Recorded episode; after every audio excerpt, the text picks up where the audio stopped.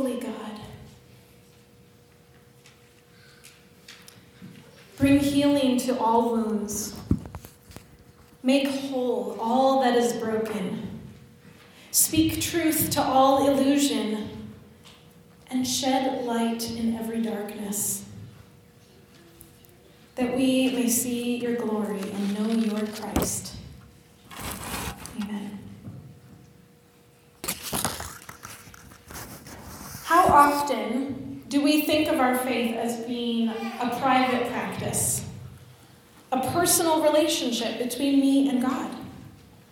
Certainly, that's true to some extent. Personal practices are essential to our spiritual formation, our growing up to look like Jesus. But that's not all there is.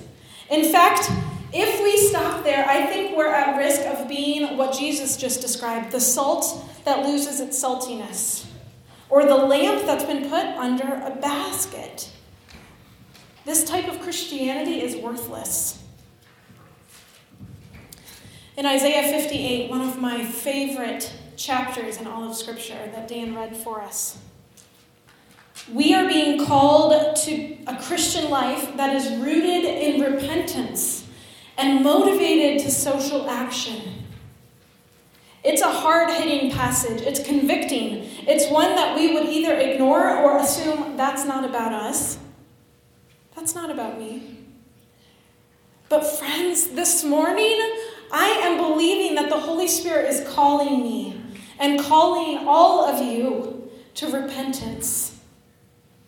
Let's repent of our empty religious practices and our selfishness and our prideful way of thinking. Let's repent of the unkind words we utter, the bitterness we hold in our hearts. Let's repent of the sins we keep in secret and the sins we're committing every time we ignore corruption in our workplace or in our governments. Let's bring to light what is festering in the darkness so that we might be healed and made whole, so that we might be called repairer of the breach, restorer of streets to live in. You know, now that I think about it, that's what I want on my tombstone. That's the goal. Repairer of the breach, restorer of streets to live in, a life well lived. Let's listen to the prophet Isaiah's words said a bit differently in uh, Eugene Peterson's translation, The Message. Tell my people what's wrong with their lives. Face my family Jacob with their sins. They're busy, busy, busy with worship, at studying all about me. To all appearances, they're a nation of right loving people, law abiding, God honoring. They ask me, what's the right thing to do? And they love having me on their side, but they also complain. Why do we fast, God, and you don't look our way? Why do we humble ourselves and you won't notice? Busy, busy, busy at worship. Love studying about God. To all appearances, I think my mic just died. We look like right living, law abiding, God honoring people. But what's wrong with our hearts? What motivates us? What do we keep hidden? What do you murmur under your breath? This past week, Kevin and I were at a, a gathering called the Pastor Spouse Retreat, a gathering of our pastoral colleagues at a, at a few days of conference and worship together, and it was so refreshing on a number of levels. But one of the highlights was a message by our new bishop, Linda Adams. One of the stories, they're all dying. One of the stories she told was of the way the Asbury revival of 1970 impacted her life.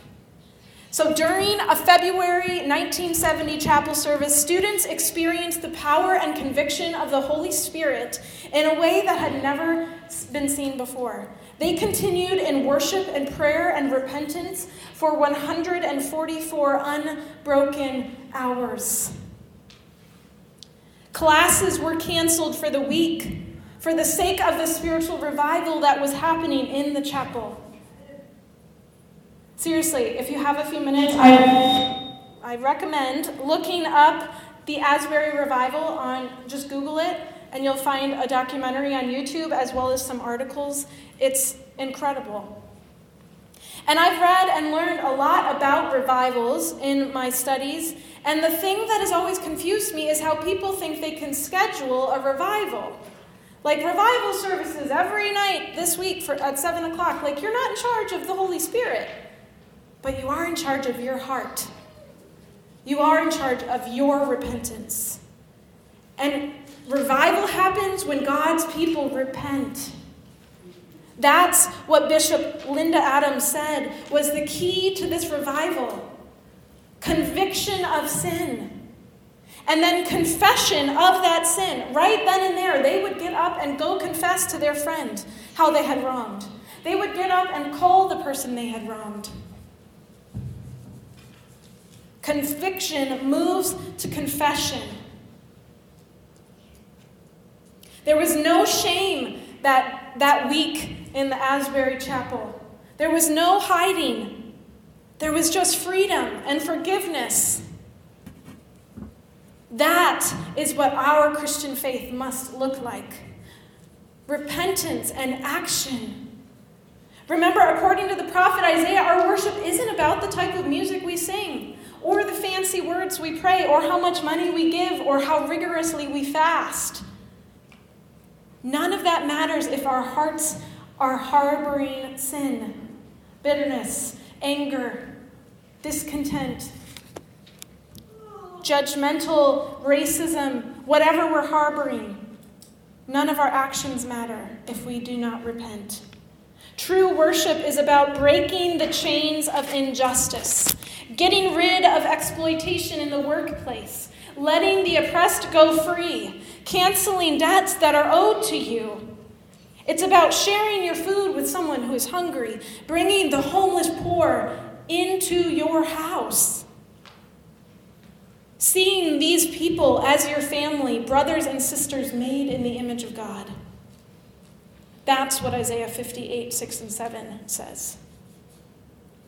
And Isaiah doesn't stop there. He says, if you get rid of these unfair practices and quit blaming the victims, quit gossiping about other people's sins, if you are generous, if you feed the hungry and start giving yourselves to the down and out, your lives will begin to glow in the darkness. Your shadowed lives will be bathed in sunlight. I will show you always where to go. I'll give you a full life in the emptiest of places firm muscles, strong bones. You'll be like a well watered garden, a gurgling spring that never runs dry. You'll be known as those who can fix anything, restore old ruins, rebuild and renovate, make the community livable again. And then he goes on If you watch your step on the Sabbath and don't use my holy day for personal advantage, if you treat the Sabbath as a day of joy, a day of God's holy celebration, if you honor it by refusing business as usual, making money, running here and there, then you'll be free to enjoy God. Did you catch that best part that our repentance and action isn't just about us being right with God, about us getting into heaven. It's about Jesus' healing and wholeness to the people around us. Our lives have an effect on the people in our world. It's about being building something beautiful for our children and our grandchildren. It's about the foundation for generations. The life you live now is not in a vacuum. Your life affects the world and its future. So today I invite you to repentance. Don't be afraid. Our, our churches, too long, for far too long, in most every church, are a place where people don't feel like they can say the thing that's true about them. That someone will judge them, that they won't be welcome, well, I tell you that you are welcome. You are welcome because I am welcome, because I can confess the things that I have done to a number of you, and it's a safe thing. Speak to light what is hidden in darkness, what's festering mold inside of you, so that you could be clean, and that you may be called repairer of the breach, restorer of streets to live in.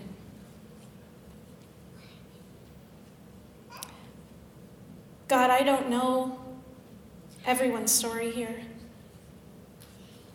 but you do. And you're not looking at us with shame and disappointment. You're looking at us with longing and love. You delight in us. You welcome us back when we repent. You're overjoyed, running unashamedly down the street when you see the prodigal running back to you dragging our feet. And so, God, I pray freedom. I pray for courage to speak to light what we keep hidden in darkness. I pray for confession, and I pray for your Holy Spirit to revive us.